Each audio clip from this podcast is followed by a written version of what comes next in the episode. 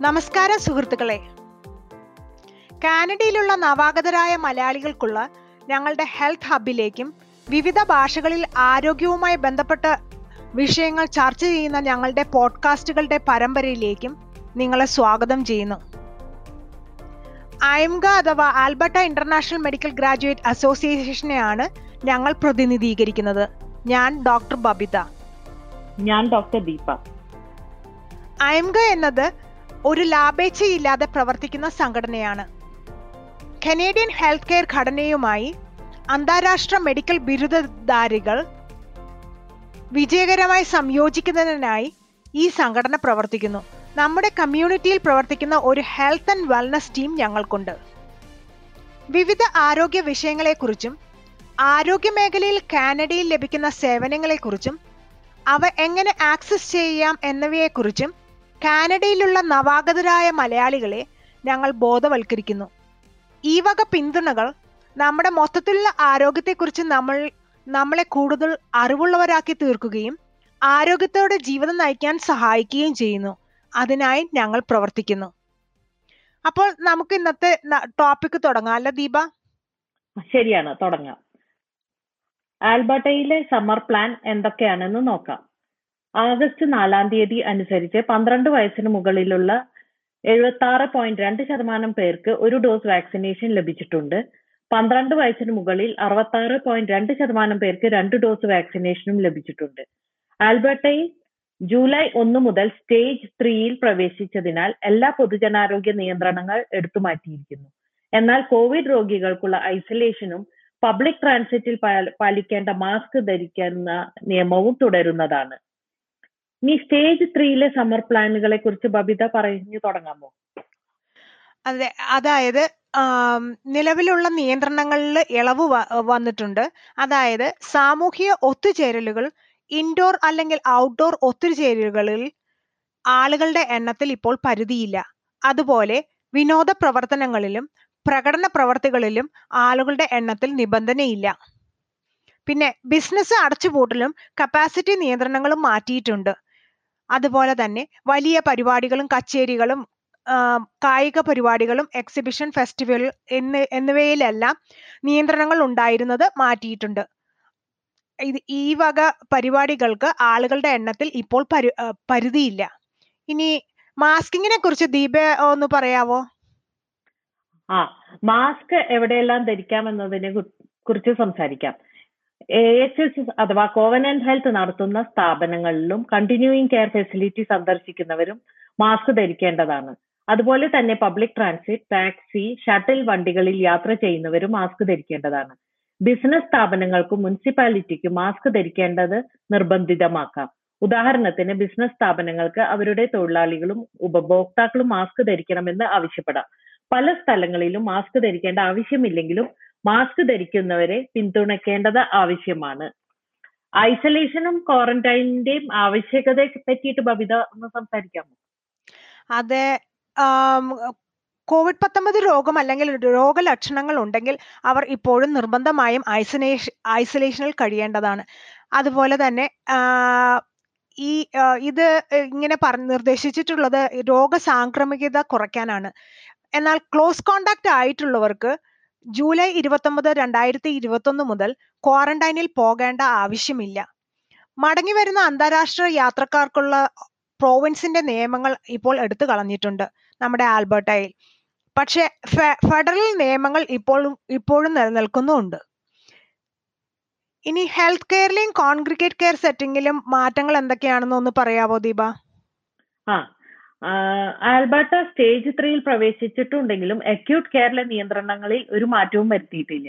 Licensed supportive living long term care hospitals എന്നിവിടങ്ങളിൽ രണ്ടു ഭാഗമായാണ് നിയന്ത്രണങ്ങളിൽ അയവ് വരുത്തുന്നത്. ആദ്യത്തെ ഭാഗം ജൂലൈ മുപ്പത്തൊന്നിന് മുന്നേ തന്നെ തുടങ്ങിക്കഴിഞ്ഞു. രണ്ടാമത്തെ ഭാഗമായി നിയന്ത്രണങ്ങളിൽ അയവ് വരുത്തിക്കൊണ്ടിരിക്കുന്നു.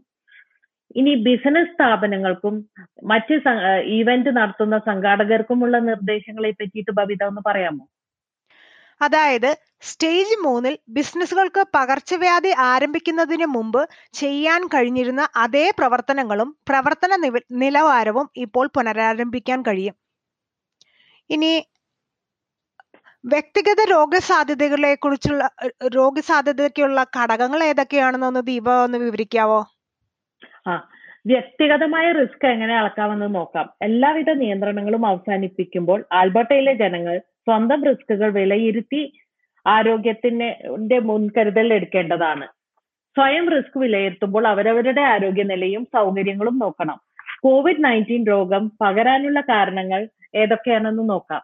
വാക്സിനേഷൻ രണ്ട് ഡോസ് എടുക്കാതിരിക്കുക പന്ത്രണ്ട് വയസ്സിന് താഴെയുള്ള കുട്ടികളുമായി കൂടുതൽ സമ്പർക്കം പുലർത്തുക. കാരണം പന്ത്രണ്ട് വയസ്സിന് താഴെയുള്ള കുട്ടികൾക്ക് വാക്സിനേഷൻ എടുക്കാൻ പറ്റില്ലല്ലോ. പിന്നെ തിങ്ങി നിറഞ്ഞ ആൾക്കൂട്ടത്തിൽ ഒത്തുചേരുക. കോവിഡ് നയന്റീൻ രോഗത്തിന്റെ പാർശ്വഫലങ്ങൾക്ക് കൂടുതൽ സാധ്യതയുണ്ടാകുക. ഇതൊക്കെയാണ് രോഗം പകരാനായിട്ടുള്ള സാധ്യതകൾ വർദ്ധിപ്പിക്കുന്നത്. രോഗം വ്യാപനം കുറയ്ക്കാനുള്ള വഴികൾ എന്തൊക്കെയാണെന്ന് നോക്കാം. നിങ്ങൾ രണ്ട് ഡോസ് വാക്സിനേഷൻ എടുക്കുക. പിന്നെ മറ്റാളുകളുമായി വീടിന് വെളിയിൽ ഒത്തുകൂടുക. സൗഹൃദ വലയം ചെറുതാക്കുക. അതുപോലെ തന്നെ സാമൂഹിക അകലം പാലിക്കാൻ ശ്രദ്ധിക്കുമെങ്കിൽ രോഗവ്യാപനം കുറയ്ക്കാനുള്ള വഴികളായി. കോവിഡ് നയന്റീൻ രോഗം മൂലം നിങ്ങൾക്ക് ഗുരുതരമായ രോഗം ഉണ്ടാകാൻ സാധ്യതയുണ്ടോ എന്നൊക്കെ അറിയാൻ നിങ്ങളുടെ ഫാമിലി ഡോക്ടറിനോട് സംസാരിക്കാവുന്നതാണ്. പിന്നെ കൂടുതലായിട്ട് എന്തൊക്കെ പ്രിക്കോഷൻസ് അഥവാ മുൻകരുതൽ എടുക്കാം എന്നതിനെ കുറിച്ച് ബബിത ഒന്ന് പറയാമോ? അതായത് വേറെ ചില മുൻകരുതലുകളും കൂടെ നമുക്ക് എടുക്കാൻ സാധിക്കും. നിങ്ങളുടെ ആരോഗ്യത്തെ സംരക്ഷിക്കുന്നതിനും രോഗസാധ്യത നമ്മുടെ സമൂഹത്തിനും കുറയ്ക്കുന്നതിന് നിങ്ങൾക്ക് ചെയ്യാൻ കഴിയുന്ന ഏറ്റവും വലിയ കാര്യം കോവിഡ് പത്തൊമ്പതിന്റെ വാക്സിൻ എടുക്കുക എന്നുള്ളതാണ്. ഇത് തീവ്രമായ രോഗങ്ങളിൽ നിന്ന് നമ്മളെ സംരക്ഷിക്കുന്നുണ്ട്. അതുകൂടാതെ എല്ലാ ആൽബർട്ടക്കാരും ഇനി പറയുന്ന കാര്യങ്ങളും ശ്രദ്ധിക്കണം. അതായത് കയ്യിൽ ശുചിത്വം പാലിക്കുക ശ്വാസകോശ സംബന്ധമായ രോഗങ്ങൾ വരാതിരിക്കാനുള്ള ശുചിത്വവും പാലിക്കുക. ഇനി കോവിഡ് രോഗലക്ഷണങ്ങൾ കണ്ടാൽ നിങ്ങൾ നിങ്ങളുടെ ഭവനത്തിൽ തന്നെ ഇരിക്കുക. ഇനി എത്രയും വേഗം ടെസ്റ്റിങ്ങിന് പോകാനും ശ്രദ്ധിക്കുക. ഇനി മുകളിൽ ദീപ വിവരിച്ചതുപോലെ നിങ്ങളുടെ രോഗസാധ്യതയ്ക്കുള്ള ഘടകങ്ങൾ ഉണ്ടെങ്കിൽ വേറെ മുൻകരുതലുകൾ എടുക്കേണ്ടതുണ്ട്. അതായത് രോഗസാധ്യത കൂടുതലുള്ള ചില വ്യക്തികൾ ഉണ്ടായിരിക്കാം. ആ വ്യക്തികൾ എടുക്കേണ്ട മുൻകരുതലുകൾ ഏതൊക്കെയാണ് ആണെന്ന്. അതായത് തിരക്കേറിയ ഇൻഡോർ സ്ഥലങ്ങളിൽ ചെലവഴിക്കുന്ന സമയം ഒഴിവാക്കുകയോ അല്ലെങ്കിൽ പരിമിതപ്പെടുത്തുകയോ ചെയ്യുക. പിന്നെ ജലദോഷം പോലുള്ള ലക്ഷണങ്ങൾ കാണിക്കുന്ന ആരുമായും അടുത്ത് ബന്ധം പുലർത്താതിരിക്കുക. അതുപോലെ ഫേസ് മാസ്ക് ഉപയോഗിക്കുന്നത് തുടരുകയും അവർ ചെയ്യണം. ഇനി കോവിഡ് വാരിയന്റിനെ കുറിച്ചൊന്ന് പറയാവോ ദീപ? ആ ഈ വേരിയന്റ് ഓഫ് കൺസേൺ അഥവാ വി ഒ സി എന്തൊക്കെയാണെന്നും എന്താണെന്ന് നോക്കാം. ചില കോവിഡ് നയന്റീൻ രോഗാണുക്കൾ മൂലം രോഗം പകരാനുള്ള സാധ്യത കൂടുതലുള്ളതായിട്ട് കണ്ടുവരുന്നു. അതുമാത്രമല്ല ഗുരുതരമായ രോഗം അതായത് മരണനിരക്ക് കൂടുകയും ആസ്പത്രിയിൽ പ്രവേശിക്കുന്നവരുടെ എണ്ണം കൂടുകയും ചെയ്യുന്നു. ചികിത്സയോ വാക്സിനേഷനോ പൂർണമായും ഫലപ്രദമല്ലാതിരിക്കുകയും ചെയ്യും. അതാണ് വി ഒ സി അഥവാ വേരിയന്റ് ഓഫ് കൺസേൺ എന്ന് പറയുന്നതിന്. നമ്മൾ വി ഒ സി എന്ന വാക്ക് ഒരുപാട് കേട്ടിട്ടുണ്ട്. കോവിഡ് നയന്റീനിന്റെ തേർഡ് വേവ് അതായത് മൂന്നാം തരംഗത്തിൽ ബി വൺ വൺ സെവൻ എന്ന രോഗാണു ആയിരുന്നു മുഖ്യമായും കണ്ടിരുന്നത്. കാനഡയിൽ കാണുന്ന മറ്റു സികൾ ഏതൊക്കെയാണെന്ന് നോക്കാം. B one one seven alpha അഥവാ യു കെ വേരിയന്റ് എന്നും പറയും. ആൽബർട്ടയിലെ തേർഡ് വേവിന്റെ പ്രധാന രോഗാണു അതായിരുന്നു. B one three five one അഥവാ ബീറ്റ. ഇതിനെ സൗത്ത് ആഫ്രിക്കൻ വേരിയന്റ് എന്നും പറയും. ഇതും ആൽബർട്ടയിൽ കണ്ടുവരുന്നു. B one six one seven delta അഥവാ ഇന്ത്യൻ വേരിയന്റ് ഡെൽറ്റ വേരിയന്റ് ആണ് ഇപ്പോൾ ലോകത്തിൽ മുന്നിട്ട് നിൽക്കുന്നത്. പിന്നെ കാണുന്നത് പി വൺ ഗാമ അഥവാ ബ്രസീലിയൻ വേരിയന്റ് എന്ന്. അതും ആൽബർട്ടയിൽ കണ്ടുവരുന്നു. നമ്മുടെ ആൽബർട്ടയിൽ ബീറ്റ ഗാമ വേരിയന്റ് എണ്ണം താരതമ്യ കുറയുണ്ടായി അല്ലെ? അപ്പോ കഴിഞ്ഞ രണ്ട് മാസത്തിനിടെ ആൽഫ വേരിയന്റിന്റെ എണ്ണം കുത്തനെ കുറയുകയുണ്ടായി.